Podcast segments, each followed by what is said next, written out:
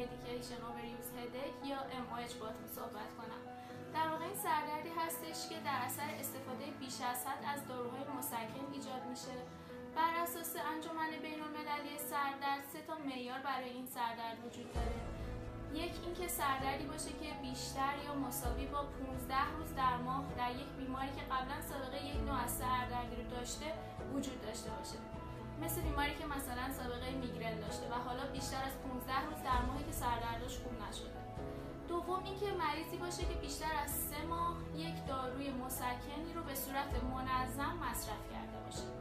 و سوم هم اینکه هیچ تشخیص بهتر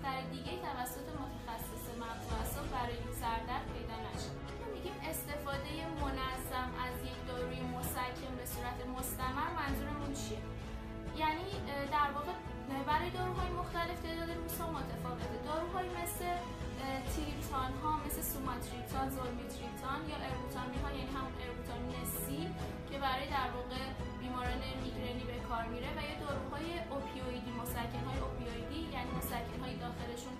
مورفین وجود داره مثل استامینوفن کودین یا مثل پروپوکسیفن.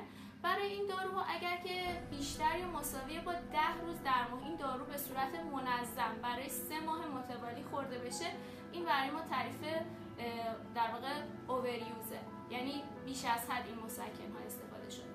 و در مورد داروهای دیگه مسکن هایی که بهشون میگیم انسیت ها که در واقع مثالاشون مثل بروفن و یا نووافن ادوین این داروها در واقع اگر که بیشتر مساوی با 15 روز در ماه برای سه ماه متوالی استفاده شده باشه این برای ما تعریف اووریوزه که خودش می‌تونه باعث یه سردرد مقاوم به درمان بشه